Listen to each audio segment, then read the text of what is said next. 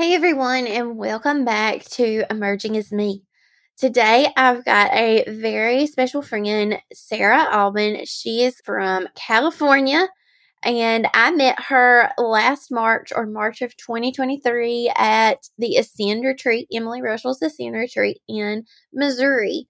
Sarah today is going to be sharing with us a little bit about her battle with breast cancer. I thought that she has a a really unique perspective on, you know, going through all the things she went through and sharing just what helped her get through it, her experience, and how it's made her look at life now. And a little bit about Sarah. So she is a mama, a wife, a friend, daughter, a sister, a property manager, farm life, photographer, and entrepreneur. And all around, in my opinion, she's pretty badass, y'all. I can't wait for you to meet her. Let's get into it.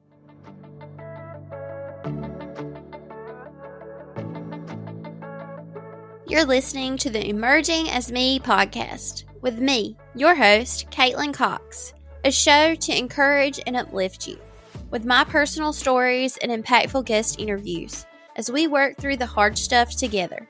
We will empower one another to persevere through all of life's challenges. We'll cover it all from marriage and motherhood, living in rural communities, loss and hardship, and how to keep faith alive while finding hope in your everyday life. The journey of life, as I have learned, isn't always a direct path to success and happiness. I'm traveling down life's winding roads, learning to navigate as I go, always growing and emerging with new perspectives and understanding. I'm constantly emerging as me through all of the things that life throws my way. So join me on this journey as we choose to emerge as better versions of ourselves every day. Let's get into it, y'all. Welcome to the show, Sarah. I'm so excited to have you finally here to talk with me. And we've been planning for months, and it finally happened. Technology worked in our favor today. And I'm just so glad you're here. Thank you. Thank you for having me. I'm excited to be here. And if you will introduce yourself and where you're from and a little bit about what you do. Sure. My name is Sarah Albin. I am from Northern California about two hours south of the Oregon border, right on the coast. My husband and I have a dairy farm. I grew up on a beef ranch, which we took over from my parents for 13 years. And after my breast cancer stuff, we decided to pull back from that and focus on the dairy. I have, or we have two adult children a son who's in college and a daughter who is a second grade teacher. And my husband and I are both from this area. We went away to college and started dating there. We're from the same area, but we didn't really run in the same circles. It's a rural area. Our town's about 12,000 people. And so we started dating when we went away to school to Cal Poly San Luis Obispo, which is about nine hours from here, nine hour drive. And came back, got married, had kids, have done a couple few different things in the ag world. We were both raised in the ag world. So now I've I've done a few things along in my life, kind of not quite sure what I wanted to be when I grew up. Along the way, I'm currently a property manager, which I've been for about 6 years. I own a small company with a team of four amazing ladies that work with me and I am really excited to be here to tell you about my story with breast cancer and how I got through it. Yeah, I'm really happy that you're willing to share your experience with everyone. So I guess let's just jump right in. Initially, like when you first, I guess, got your diagnosis or first kind of figured out, you know, what was was going on, what kind of caused you to even maybe like go get checked out or, you know, just I guess tell us your story of how how it happened.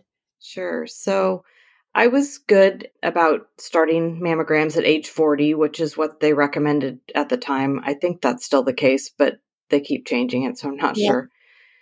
So I had had clean mammograms for a couple years. And then at the age of 42, I had this weird pain in kind of in my armpit. And so I was like kind of pressing around to see what that was all about. And I felt a weird lump on the side of my breast, kind of near the armpit. And I had had what they call dense breasts or and some strange lumps before that turned out to be nothing. So I just thought, oh, you know, it's it's probably nothing, but I should still get it checked out. So I made an appointment with my primary doctor and she went, you know, she did an exam and she kind of got this weird look on her face, which is never good. Oh, and she said, You need to get this checked out further. And I always wondered, like, how how do they know what a normal lump is, a weird lump, you know, that sort of thing. But obviously she had she knew what she was doing. So because we're in a rural area, our health system is challenging at times to get in quickly and that sort of thing. And even though breast cancer, at least the kind I had, wasn't super quick growing, you still want to get in there like yesterday. Yeah. So I had an appointment for, and I had just, so this was in early March, and I had, my previous mammogram was about a year before. So I was due. And I always try to, my birthday is March 18th, and I always try to do it right around my birthday, and just so I remember. Mm-hmm. So I made an appointment. Getting an appointment quickly was challenging, but we got through that. And then they wanted to do a mammogram and an ultrasound on the same day because mammograms can see certain things and ultrasounds can see other things. And, you know, if for those of you that have had a mammogram, you know that you, when they squish you in that little machine, you have to get in these weird angles so they can see all the tissue they need to see. So they scheduled the ultrasound because obviously any of us that have had an ultrasound for anything, a baby or or something else, you know they can move that wand around and see what they need to see. So we did that and I could tell that they could they found something in the ultrasound which, you know, of course I was scared about because that means generally that it's in the lymph nodes. I tried not to go to Dr. Google too much because that's really a really bad idea yeah. and scary because you can get your mind wrapped around all sorts of things that may or may not be the case. Yeah, spiral really fast on Google. yes, it's it's good for certain things, not so much good for medical type yeah. thing. So they called and wanted to do a biopsy. So they scheduled that. I can't remember the exact timing. A lot of that is is kind of a blur and I started a blog after I got my diagnosis to keep track of all this because number 1 I wanted to be able to look back and see what what had happened because you know you go through a lot and you don't remember it all yeah. and then also and I could talk about this a little bit later I also wanted to have it to help other people if they had to go through this too so they did the biopsy they determined that it was stage two. It was in my lymph nodes, but it, they weren't super huge tumors. And so that kind of got us into the process of meeting with a surgeon, meeting with an oncologist, meeting with the radiation oncologist. So the call that the doctor wanted to see me in person, which, you know, we, we knew what that meant, was two days before my 43rd birthday.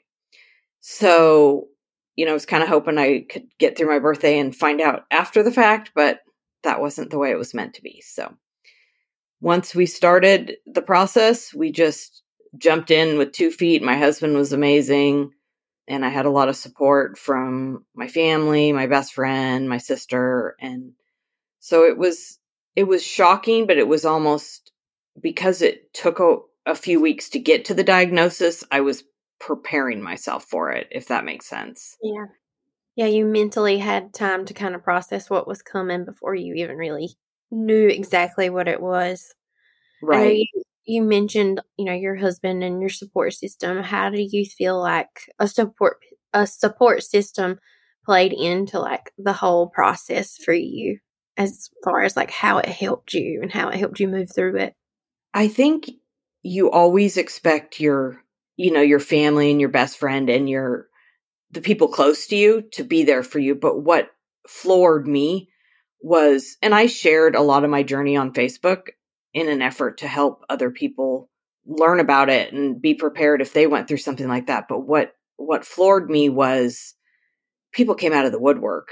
I had met a lady in Texas at this seminar I went to, and she was sending me presents and and cards, and I had people bringing me food and you know sending me care packages, and I was just blown away by the support of those that I n- didn't really think I was that close with, and it was just such a great reminder of people. You know, they they want to be there for you, and whatever their motivation is doesn't matter. But it, it was just, it made me feel good. It was something that, you know, little things helped me get through the things I was going through. Yeah, it helped lift your spirits, I'm sure. It did. It Maybe did. And it was good people still in the world. Oh, definitely, without a doubt. And and we live in a great community. Mm-hmm. And that was yeah, it was it was just amazing. So I can think we've kind of gotten through, you know, your initial diagnosis and then after, you know, you found out before your birthday what was happening, what was going on, what were your next steps as to I guess your treatment and how that went? So I I had what's called triple positive breast cancer, which means that estrogen, progesterone, those are the two hormones that play in that can help it grow or get worse. And then without getting too technical, because even I still don't understand all of that, I was HER positive, HER2 positive, I think it is the term.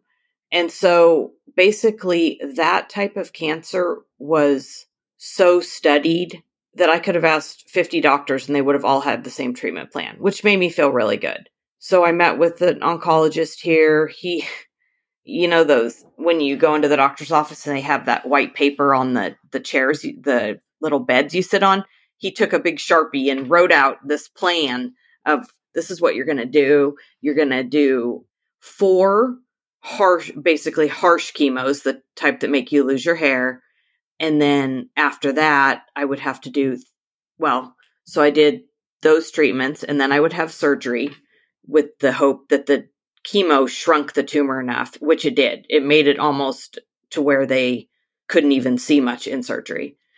So then I did surgery and I did a lumpectomy. I chose not to do a full mastectomy.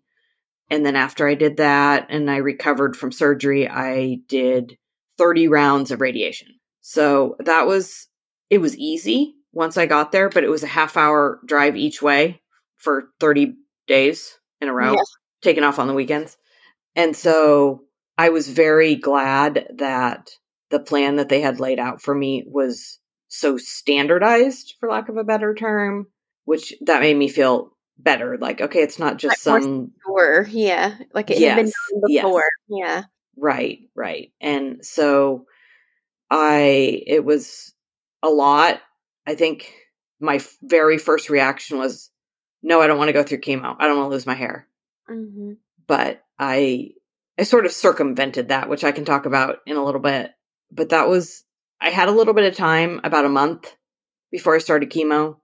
They had to put a port in so they didn't have to use my veins. And so I had a little bit of time to mentally prepare. Mm-hmm. But if you want, I can talk about the hair thing. I'm completely open to it if you are. okay.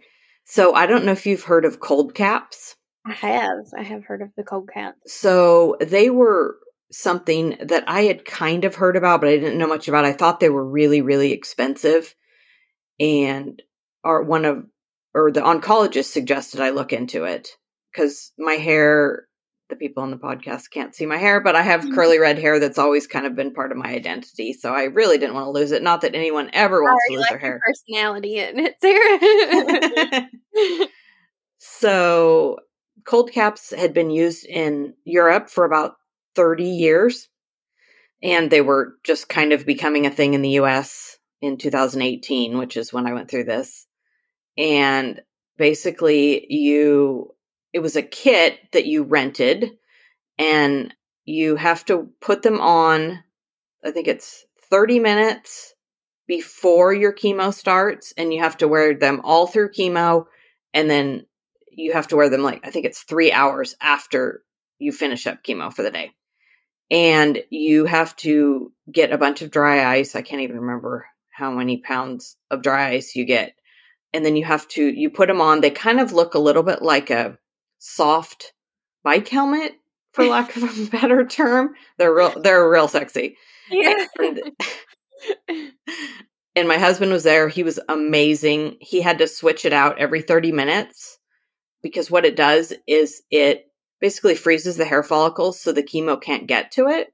And he he had to make sure that they were the right temperature. I believe it was some ridiculous number, like negative 32 degrees or something. I mean, you put it on and it's shocking, but then you your head goes numb and and you kind of sort of get used to it. I mean, there's so much going on, you don't. But it it was worth it. And then I I had to, you know, I couldn't wash my hair more than once a week and I had to do super gentle, couldn't cut my hair, couldn't, wasn't supposed to do any heat products or pull it back, although I did pull it back into a loose ponytail.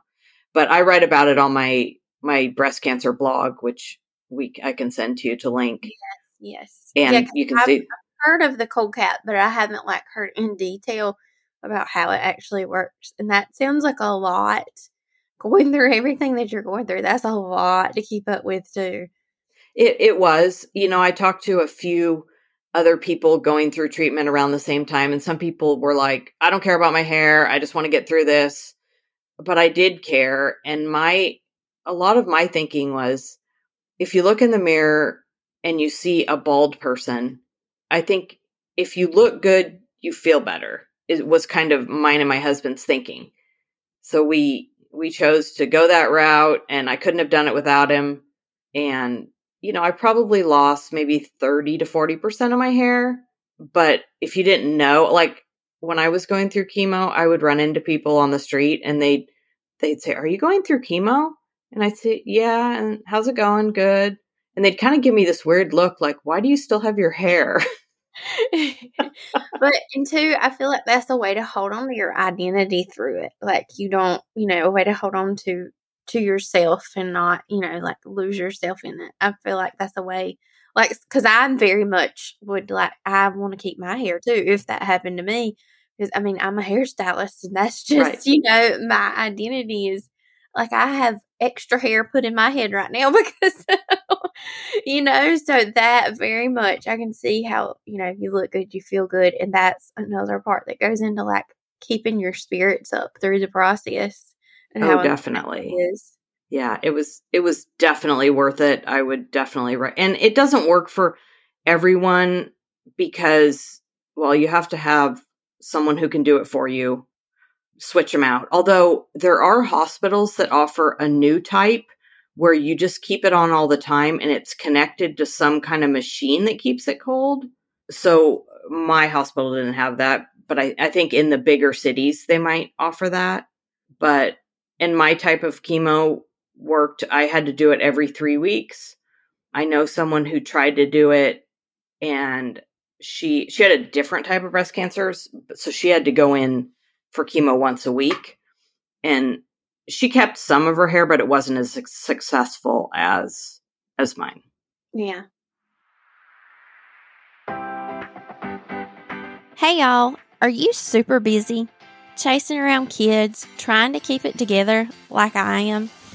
Well, I'm here to tell you to remember slow down and take care of yourself. Even if it's just by washing your hair, using a really good deep conditioner, or practicing a skincare routine in the morning and at night. And don't worry, friend, I'm here to point you in the direction of the good stuff. As a cosmetologist of 12 years, I'm adamant about using salon quality, professional products. But I'm sure, as you know, sometimes it's hard to get your hands on them, especially if you live in a rural community. But fear not, I've got a solution. In the show notes, you can find a link to my Hair by Kaitlin Cox salon store. You'll find all the big professional brand name products. You can shop and have it shipped directly to your door. Don't hesitate to reach out or DM me on Instagram. If you need help finding the right products for your specific hair type, and texture. I would love to help you find a way to take care of yourself. You deserve it, friend. So you've made it through your treatments and coming out on the other end of it. When you go back in to the doctor and they finally clear you, how how did that feel? It was like finally this gremlin is out of my body, you know, that type of thing. I still I only have to go once a year for mammograms. I have to go in for a special type of diet like 3D type mammogram because they, you know, they're obviously keeping an eye on the spot where I had the tumors before. I I still think about it sometimes. I I get nervous for my mammograms.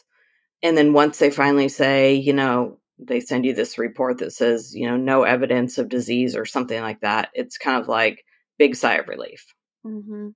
But I, it's, I'm sorry. Go ahead, Sarah. it's important to me to help other people get through this type of thing, especially with what I went through this summer, which yeah. I can touch on that if you want.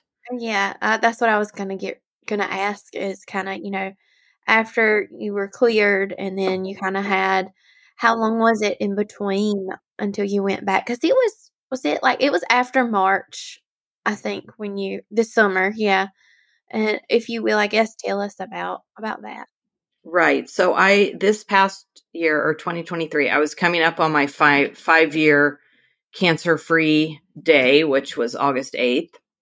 And a few weeks before that, I had had in the area where I had radiation, kind of under my bra strap line, I had had this kind of weird lump, and my doctor and I had been watching it, and we thought it was scar tissue from radiation and surgery. And so I finally, you know, I had an appointment with her and she felt it and she kind of was I said, I'm a kind of freaking out. And she's like, Yeah, I can see why. And so I won't go into too long of a story there, but what it ended up being was a sarcoma, which is a type of tumor, a soft type of tumor. And it was caused by my radiation therapy that I had for the breast cancer. Mm-hmm. So you do, and apparently it's a side effect that's very very rare and they probably told me about it but with everything going on I'm sure I didn't even remember and in all honesty it I knew I needed to do the radiation so it would have wouldn't have probably changed anything. But yeah that was a who knew that you could get cancer. from another type of treatment. Cancer from your cure yeah. But I got through it. I wrote about that more on my blog, which I, you know, can share. Mm-hmm. And I just want people to know probably the biggest thing that came out of that is I want people to be aware that that can happen, even though it's super rare. So this time, that time around, the treatment they were kind of considering wasn't as much of a slam dunk. So I ended up having surgery. They said you could do chemo but there's only 50% chance it will shrink the tumor and we're going to have to do surgery anyway. I said, let's just get this thing out and do surgery. So we did that. They got the tumor, they got clean margins. So once again, I'm cancer free, yeah. which is great. I think I've had enough cancer for my life and no more for me. Yeah, Thank you. Yeah. well, I think that you have come through it so like gracefully and just like kicked it in the ass and just from, I mean, I've just met you like last year, but I could tell, not even knowing that you had gone through breast cancer, just your personality and your presence, you can tell that you're just very like, no, you're not gonna run over me, and like I'm gonna, I'm gonna keep on pushing, you know. So I feel like your spirit going in, anybody going into any kind of like challenging, you know, a battle with cancer of any kind or anything like that, it, the spark that you have to bring in and through it really i feel like you've got to fight you've got to want to fight and i feel like you are full of that fight sarah. Thank you. Yes i would say i'm helping a friend get through the testing right now she hasn't gotten a diagnosis yet and i just said i said just push. Who cares if they think you're a pushy bitch Yeah. Use my language. Okay. you know, who cares? Like, this is your health you're talking about. You have to advocate for yourself. If you feel like something's wrong and she has, you know, a family history of it, push. Yeah. You know, you can't, you have to, you can't just sit there and wait for them to call you back sometimes. You, sometimes you have to call them several times. Just, especially, you know, I will give a huge shout out to St. Joseph Hospital in Eureka, California. They were amazing when I went through all my treatments the first time. I had to go out of the area for my second one, but the first time it was amazing. Great doctors, amazing nurses. You know, I I wouldn't change a thing other than not getting cancer, of course. But, Yeah. Yeah. Um, but that's the one thing I would tell everyone is push, be your own advocate, you know, until you get answers. And don't be afraid to say, do I need to see another doctor? Do I need to see a specialist? Do I need to go to a big city? I mean, nobody wants to go to a big city, but sometimes it's necessary. so through this whole process, what or I guess how do you feel like it has changed like your perspective on the way you look at life or how you live your life?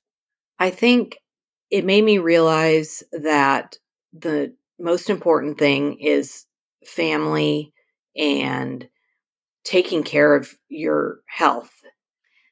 Everyone has a different way of taking care of their own body. I don't claim to be an expert at all. One thing is, I, I just, you know, I keep up on my mammograms every single year. I get one every year on the dot. If I feel a weird lump or pain or something like that, sometimes it's easy to go to a dark place, but I have to tell myself, no, slow down, go see your doctor if you need to, but take care of yourself. Because if it's something that needs to be addressed, it's going to be there no matter what. If it's not, then you probably worried for nothing. You know what they say about a rocking chair you can keep rocking, but you're not going to get anywhere. And worrying's kind of like that. And I think we all know it's in God's hands anyway. So I prayed a lot more during that than probably I ever have. And that's, you know, another good thing that came out of it. Yeah. And uh, when I've ever been like going through like something really hard or like grieving or struggling, I I always like find myself turning back to faith and like digging in deeper and I can't remember the verse right offhand, the chapter and everything, but I, it's God's close to the brokenhearted, and I really believe that. I mean, He is there with you, walking beside you, and you just need to lean on Him. Right. And I I'm thankful for all the prayers I either knew about or even didn't know about from from people I know, even people I don't know. I had people send me messages, "You don't know me, but I know your aunt or your cousin and I'm praying for you." And and that was amazing. And that's something too that's like you said, is amazing because you never know who is watching you go through your fight and they may be going through something similar and showing them how you handled that so gracefully walking through that battle is really could give them the hope to take a step forward the next day just to move forward, you know. I really really believe that you you like you said you never know who's watching you. Okay, so I know we have talked a little bit about your blog, and I am going to be sure to get that information and link it for everybody. So, you had your blog that you started when you first got your diagnosis, right? And then you've got your um, latest blog. You started it la- was it last spring after um, Ascend? You started back blogging some. Yeah, I can't I can't remember the exact month that I started the Make Yourself Proud blog, but that was one of the things that came out of the Ascend retreat. And that's been really a great thing for me to kind of share things that I've learned and and I threw in a little bit of the cancer stuff. But my first blog I wrote as I was going through treatment and it was it was a good way to kind of put all the information out there so I didn't have to keep answering the same questions over and over from different people. And I also started I had a Facebook group that I started and invited my friends and family so I could put uh, little updates in there and So they kind of knew what was going on. So I didn't have to go over the same details over yeah. and over. And that can be draining when you're the one going through the, the actual hard part of it, having to repeat it to everybody over and over every day. I, I completely understand that. I've read a little bit of your new the Make Yourself Proud blog, and I really like it. I feel like it has a really good like spark or spunk to it. And I really, I mean, I feel like we as women can downplay like just our life experience and like like oh nobody nobody will care if I put that out there or if I do this. But again, going back to you never know who's watching, you never know who your experience might touch or it might help them. And even if it's like the tiniest, slightest little way, just to kind of give them a little spark in that moment that they may need. So I was so excited to see that you started your blog and I am keeping up with you in my in the emails.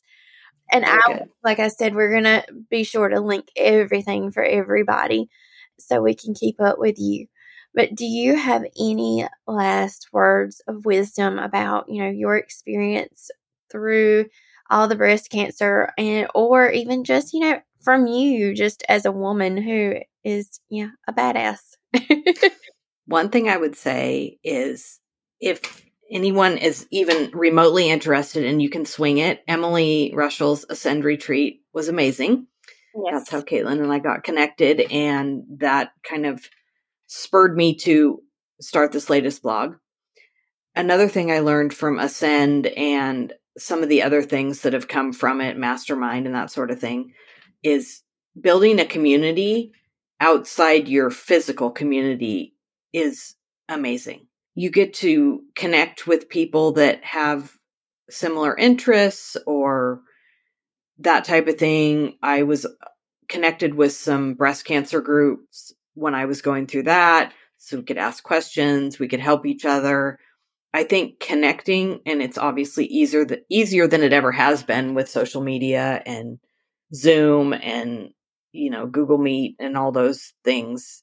But sometimes it's easy to feel alone, and if you can connect with other women or even you know other people that are in a similar world that you're in, whether it's your career or your health or your, oh my gosh, I'm, you know, my kid is driving me crazy and I'm in a little different stage than you are with adult children, but I'm sometimes sure they drive you crazy too. sometimes they do.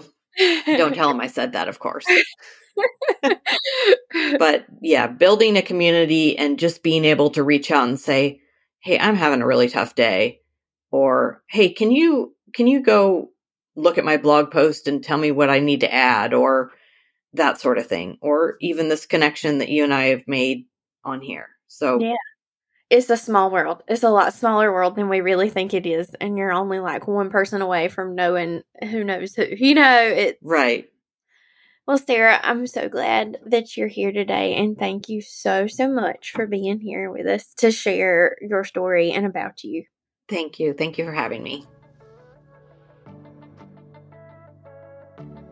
Thank you so much for tuning in to the Emerging as Me podcast. If you enjoyed this episode, please take a screenshot and share it with a friend. This helps me spread the word and touch more lives. Don't forget to subscribe so you never miss an episode. To continue the conversation, you can find and follow me on Instagram. Talk with y'all later.